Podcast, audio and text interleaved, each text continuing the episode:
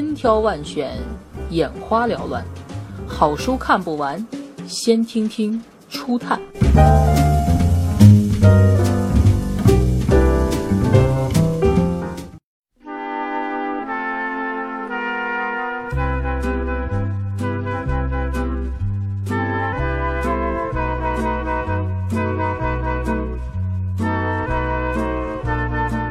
即使尸体完全消失了，我们的灵魂也无法离开这片湖。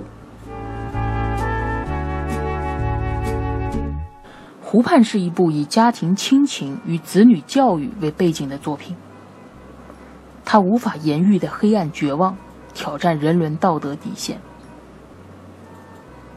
为了孩子的入学考试，四个家庭来到湖边别墅进行考前集训。丈夫的情人。也尾随而至，却在深夜遇害。妻子坦白说：“是我杀的。”丈夫打算报警处理，但邻居们却竭力帮助妻子隐瞒罪行。在众人的劝说下，丈夫终于加入了毁尸灭迹的行列。然而冷静下来，他才意识到这一切非常不合情理。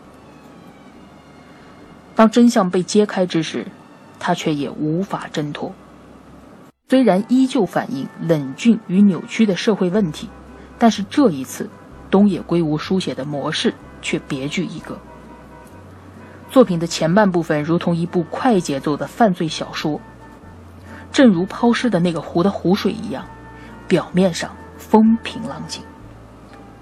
三个家庭不合理的举动，使得计划越是周详，越让人不安起来。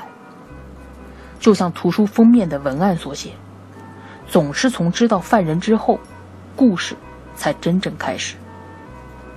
到了小说的后半部分，丈夫通过众人的反常现象及有限的证据进行推理，于是湖面下的丑恶呈现在了读者面前，逆转了原先案件的发展方向。而当那几个家庭的隐情被细细道来时，第一层。带有社会批判性的结局展现出来，大家的团结有了合理性的解释。